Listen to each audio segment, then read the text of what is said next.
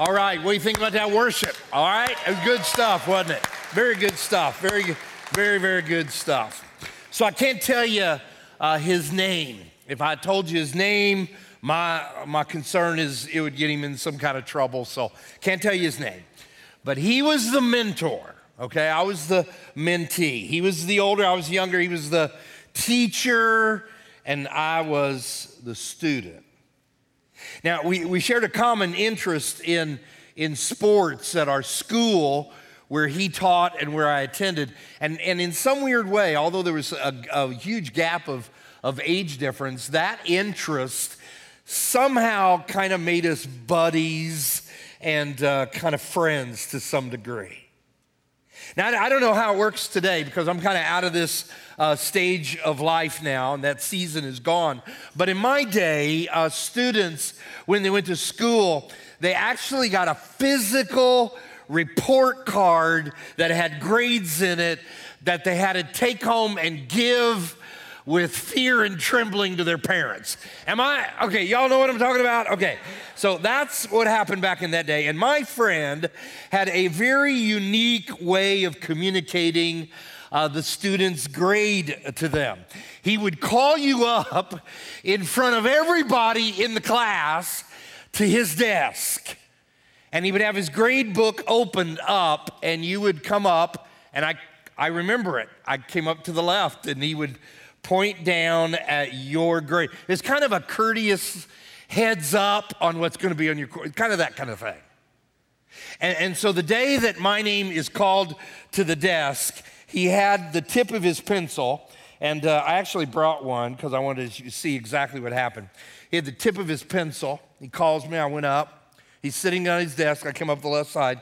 He takes a pencil. I brought this so you can see it, and he points it right there at the grade in the report card for me, and it was a C.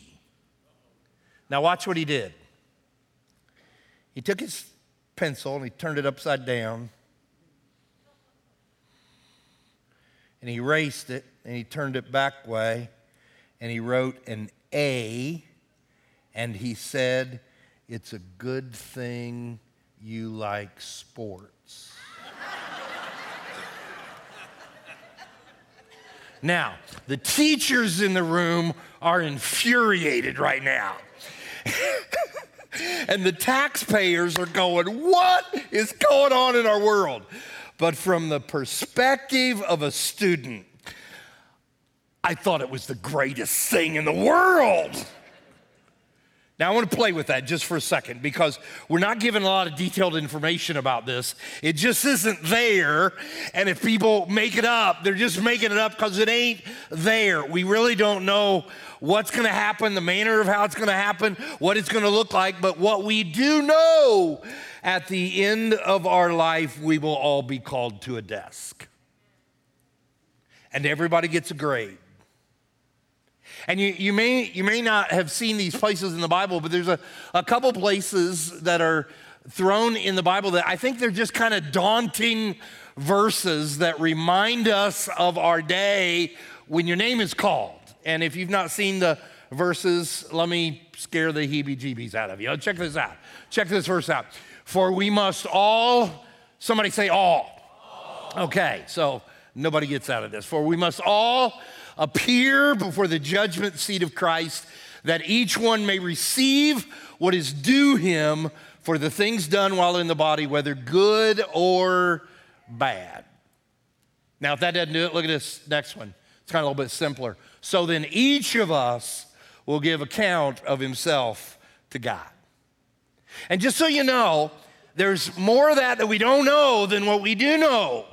Uh, but one of the things that we're pretty clear about is that nowhere in the Bible is there any kind of grading system. There's no like A, B, C, D. None, those of you who are counting on D is a pass. There's nothing in the Bible, anything about that. In fact, in the Bible, the only thing we really get about it, it's the old pass fail thing. That, it, it's that. You're in or you're out. That, that's, that's all there is. You're either, watch this, righteous or you're unrighteous and the righteous are in, and the unrighteous are out.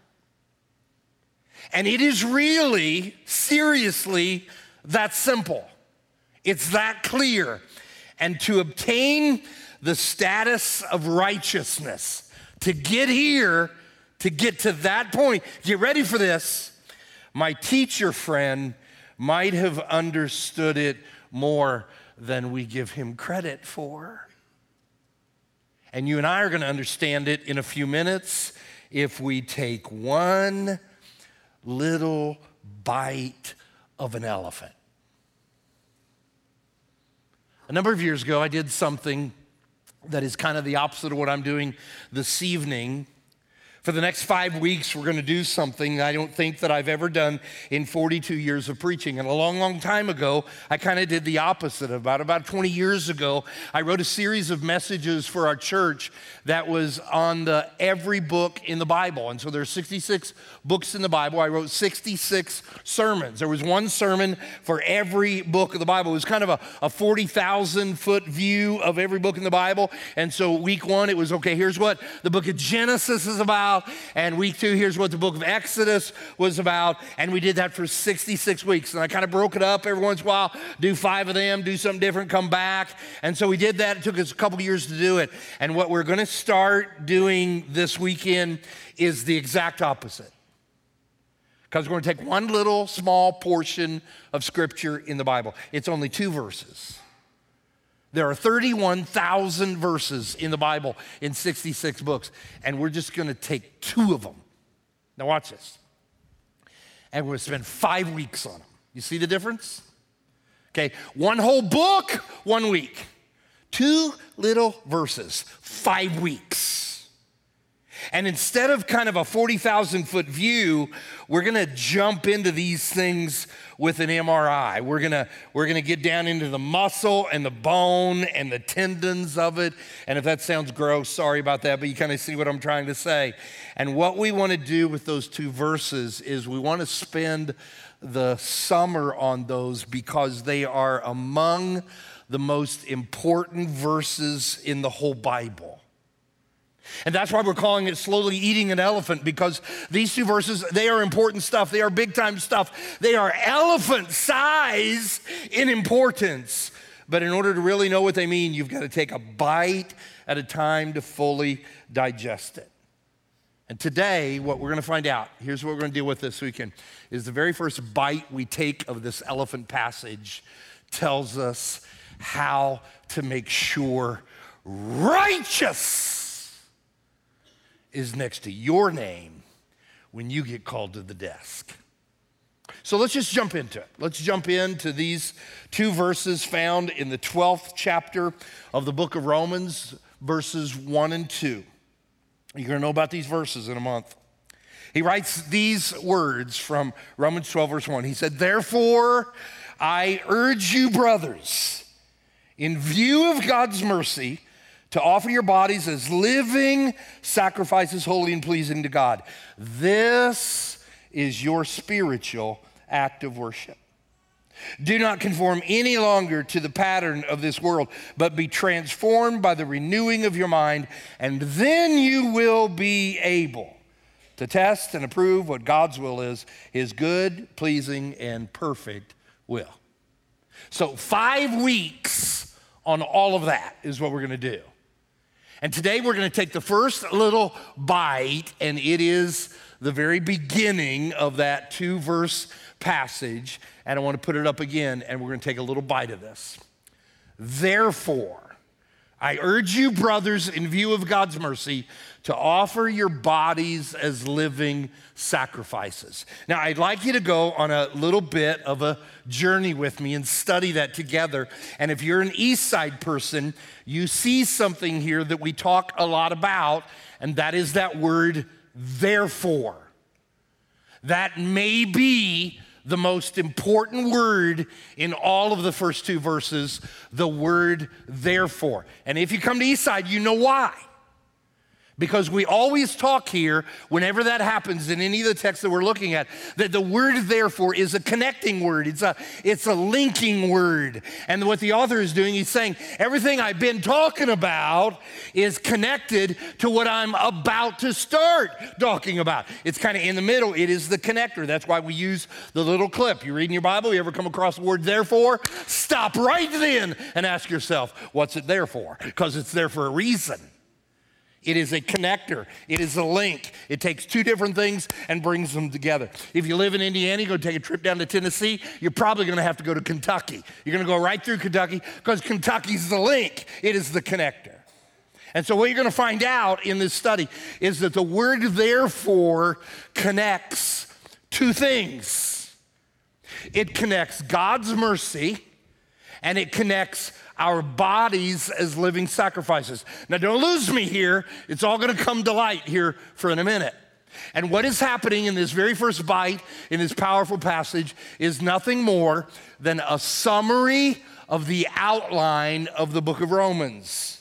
So the whole book of Romans comes down to that passage. Look at this little outline I want to show you. Chapters 1 through 11 talk about God's mercy. 11 chapters about the mercy of God. And then we've got the word, therefore. And then we have bodies as living sacrifices. This word, therefore, just connects those two halves of the book. And so, in order to kind of dive down here and find out what he's really talking about as he begins this powerful passage, you got to spend a little bit of time and say, okay, let's go back here and let's play with this. What did he just talk about? Now, everybody hear this. This will make all the sense in the world to you. In those 11 chapters, Romans chapter 1, 2, all the way to 11, the word righteous or righteousness which you and I are going to need someday.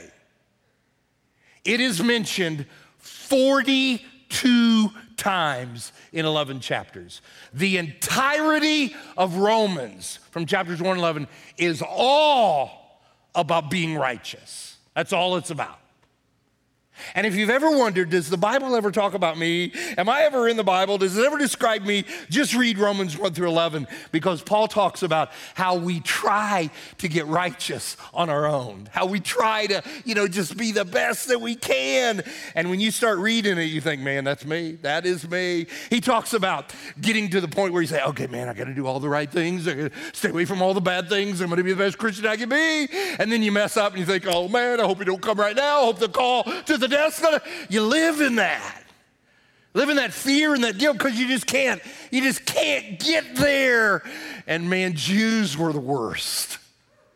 Jews were the worst because Paul said they got all these laws God gave them in the Old Testament, and then they made up a whole lot more themselves. Terrible move, Jewish people. They had all these laws. They said, Man, you got to do them all. You got to do them all. They just finally said, You know what? We can't do them.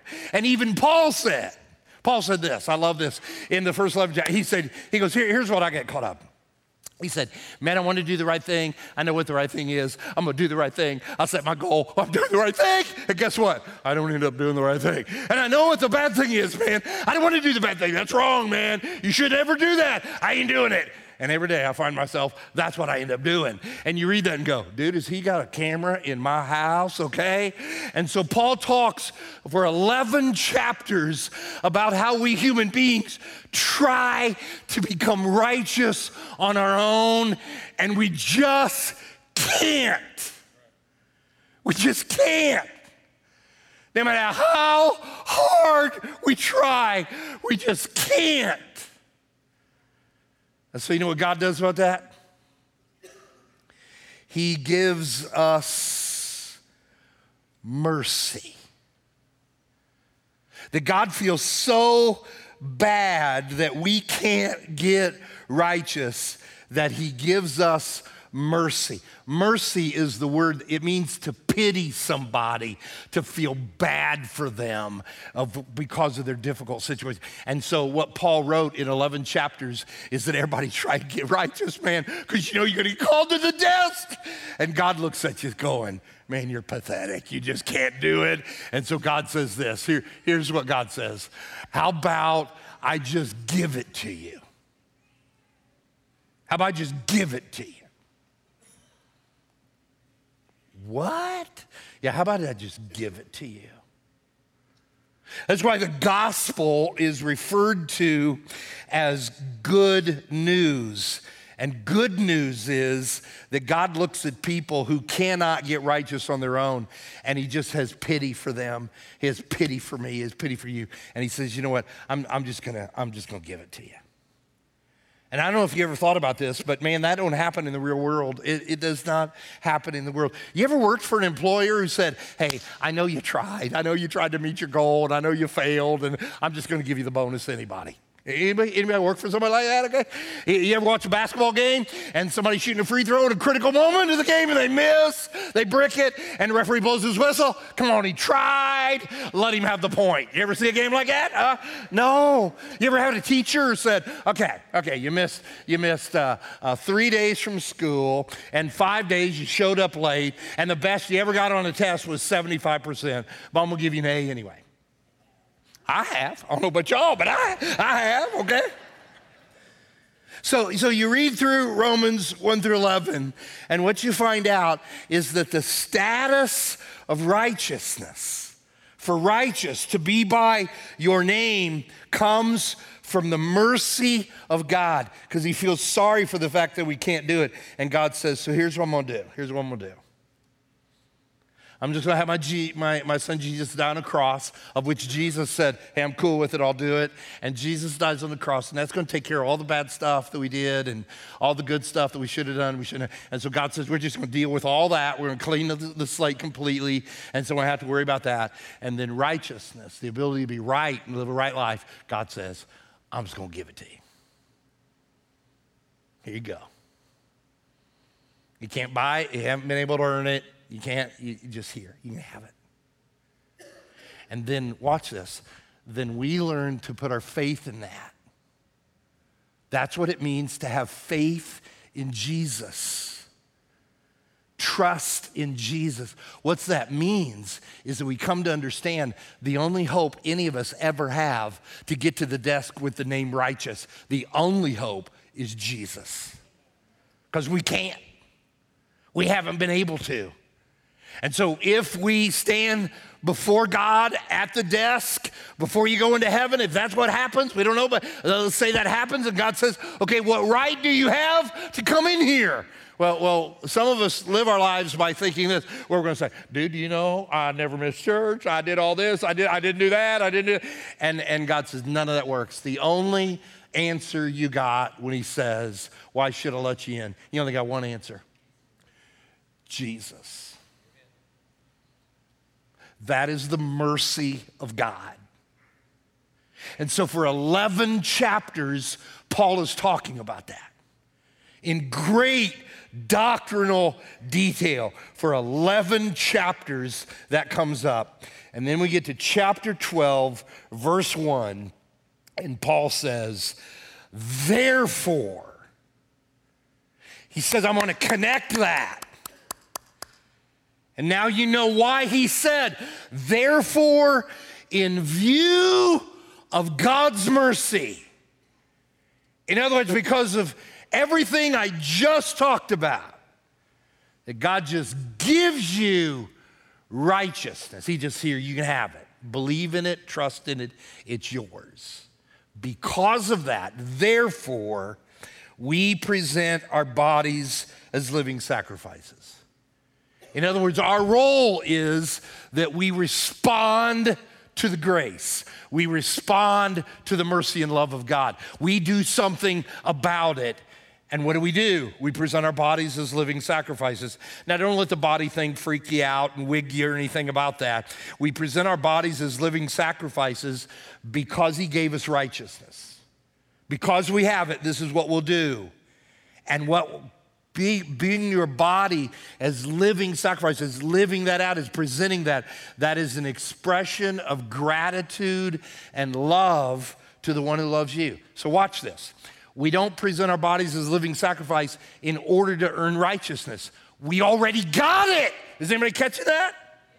That's why we do it because of what he did in light of his mercy. Here, here's an illustration that helps me understand it.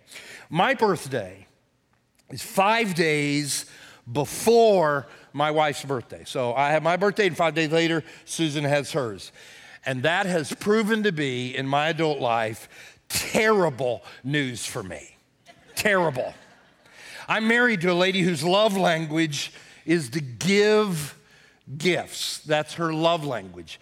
And that doesn't calculate to me. I'm a rational man. I'm a thinking man. I decipher things. That makes zero sense to me that anybody's love language would be to give a gift. Now, if your love language is to receive a gift, makes all the sense in the world to me, okay? Give me a gift, I love you, okay? Give me another gift, I love you even more. Okay, that, that makes sense. Who feels love in order to give? Who does that? Well, I'm married her.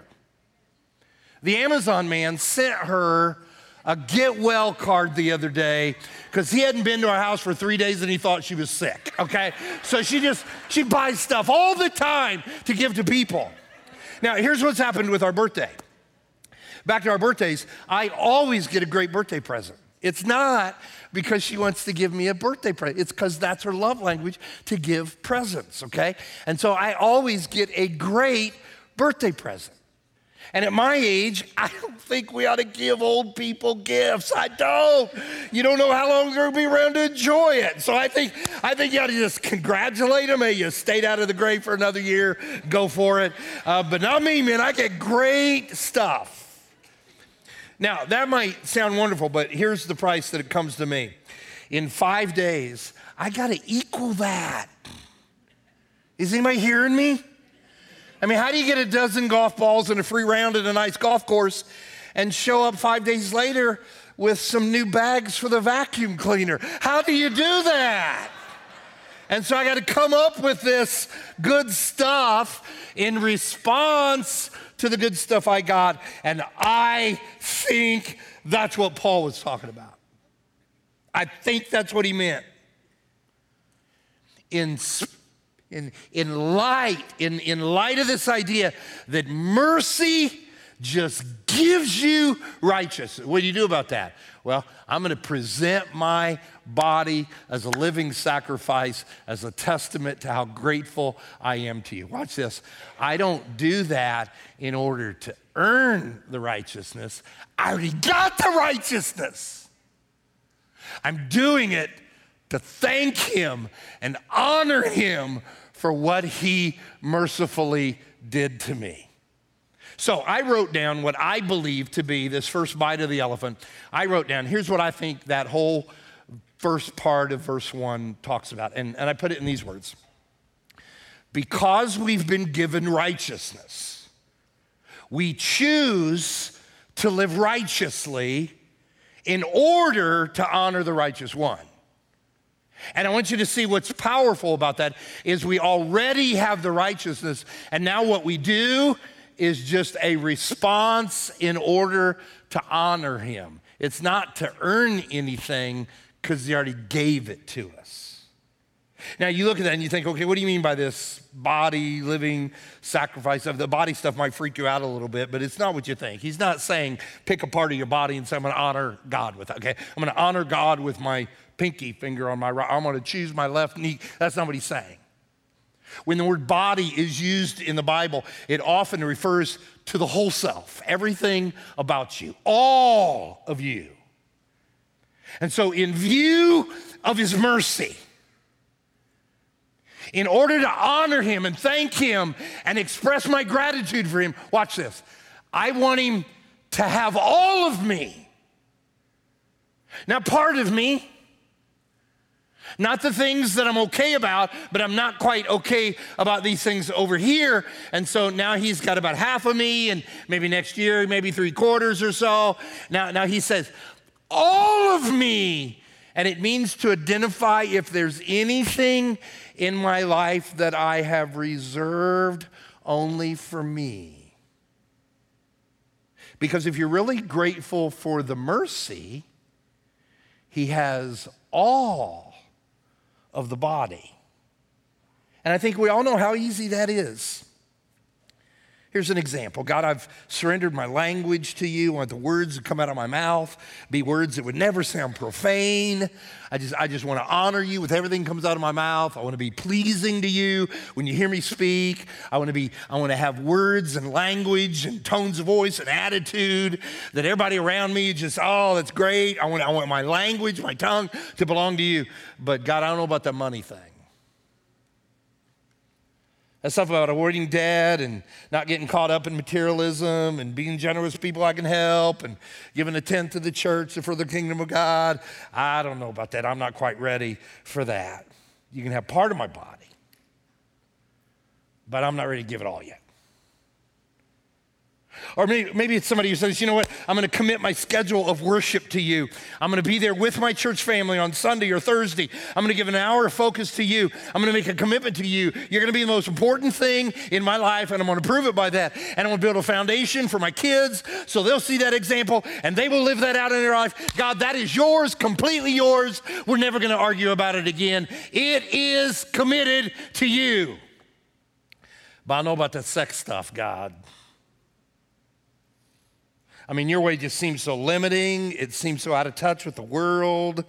Um, I mean, it's just impossible to control my urges. And so I'm going to have to think about all that. So you can have part of my body, but you can't have all of it.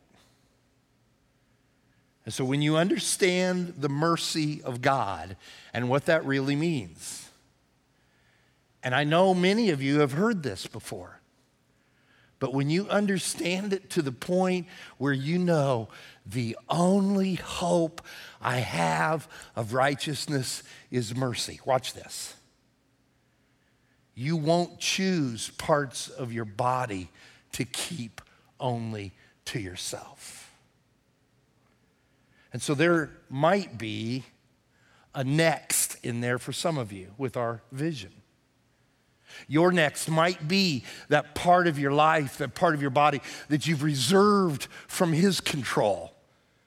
And you kind of feel good about all the things that have given to the Lord and, and you've surrendered to Him because you're so grateful for what He did. But then there's that, that thing back there, that, that room in the house there, that drawer over there that you would just prefer He stay out of right now. And your next may be God, I want you to have all. I present my body to you as a living sacrifice. What's that about?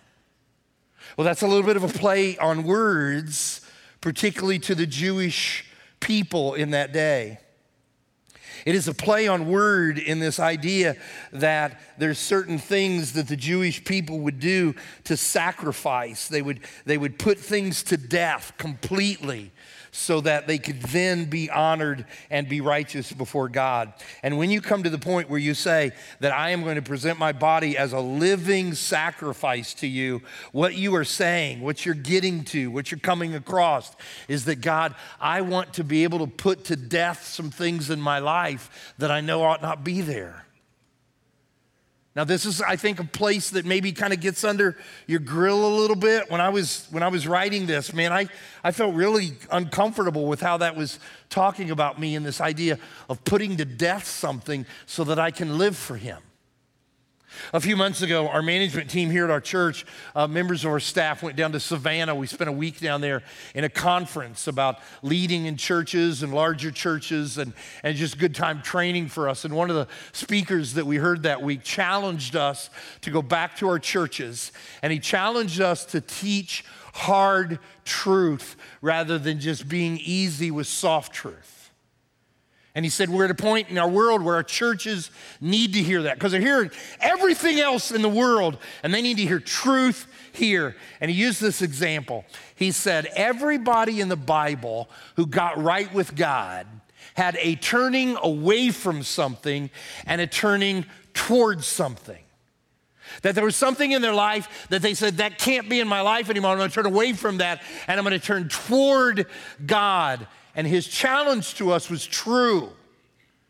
Because we get caught up in turning toward God. And there are many of you here that this is all new to you. You're just getting going on it. And man, you are turning toward God. And He brought the challenge up right. But what do you turn away from? What have you turned away from? That's what it means to be a living sacrifice, that there are things that prevent my whole body belonging to Him. And so I am going to turn away from the things that are not consistent in my walk with God. And that might be your next. For you and me, there might be a thing or two in our life that we just haven't said goodbye to. We haven't taken out and buried. We haven't said, You will not control me any longer. There's a new chief in the house. And so maybe for you, it's the sacrifice part. But the essence of this first beautiful bite of this elephant of a passage is that God said, How about I just give it to you? And when that sinks in, He has my all. Now, you might not realize, but this is a message that I have labored over and have been afraid of teaching it. Came close. I, I, find myself every once in a while saying, Yeah, I don't know if we're going to do that one or not. And this is one of them. And I want you to know what my nervousness was about this. And my nervousness was that either I wouldn't communicate it right or you wouldn't hear it right. And my fear is that we walk out of this room, we get in our cars and go home, and what you caught from that is that I got to clean some things up, man. I got some areas of my life that I got to surrender to Him, and I got some areas of my life I got to bury and walk away from, and I got to do all that because I got to be righteous before God. And my fear is that that's what you heard me say, and that is the exact opposite of what I said. That's why Romans was written, because people misunderstood that. We don't do any of this in order to get righteousness. We already are righteous. We do this to honor and thank Him with our life. So, my son told me the other day that uh, their, their little daughter, who is three, came in their room and woke him up at five o'clock in the morning. Mommy, Daddy, get up, get up. And all parents have been there. Okay, you're dead asleep. The kid comes in, you know, most time it's nothing, okay? They want to drink or, you know, they don't feel good or they're scared of a monster or something. And so he said, We're, just, we're just dead to the world. And she's screaming, ah! And finally, what? What? And my, my, um, outgoing, uh, personality driven three year old granddaughter Ellie says, You forgot to sing Jesus Loves Me when we went to bed last night. and she wasn't going back to bed until that song got its attention. He told me that, and I laughed and I went, Oh, proud about it. And then I said, Oh, oh. That's the doctrine of Romans 12. You forget Jesus, and it's hard to live righteously, isn't it? But you remember Jesus, and all you want to do is live righteously in view of God's mercy. Go be that. Father God, thank you Just me hearing me saying those words, I'm embarrassed that I said them because they are so insufficient for the mercy that you've given. It's all I got. Thank you that you give to me and to my friends what we do not deserve and what we have never been able to earn.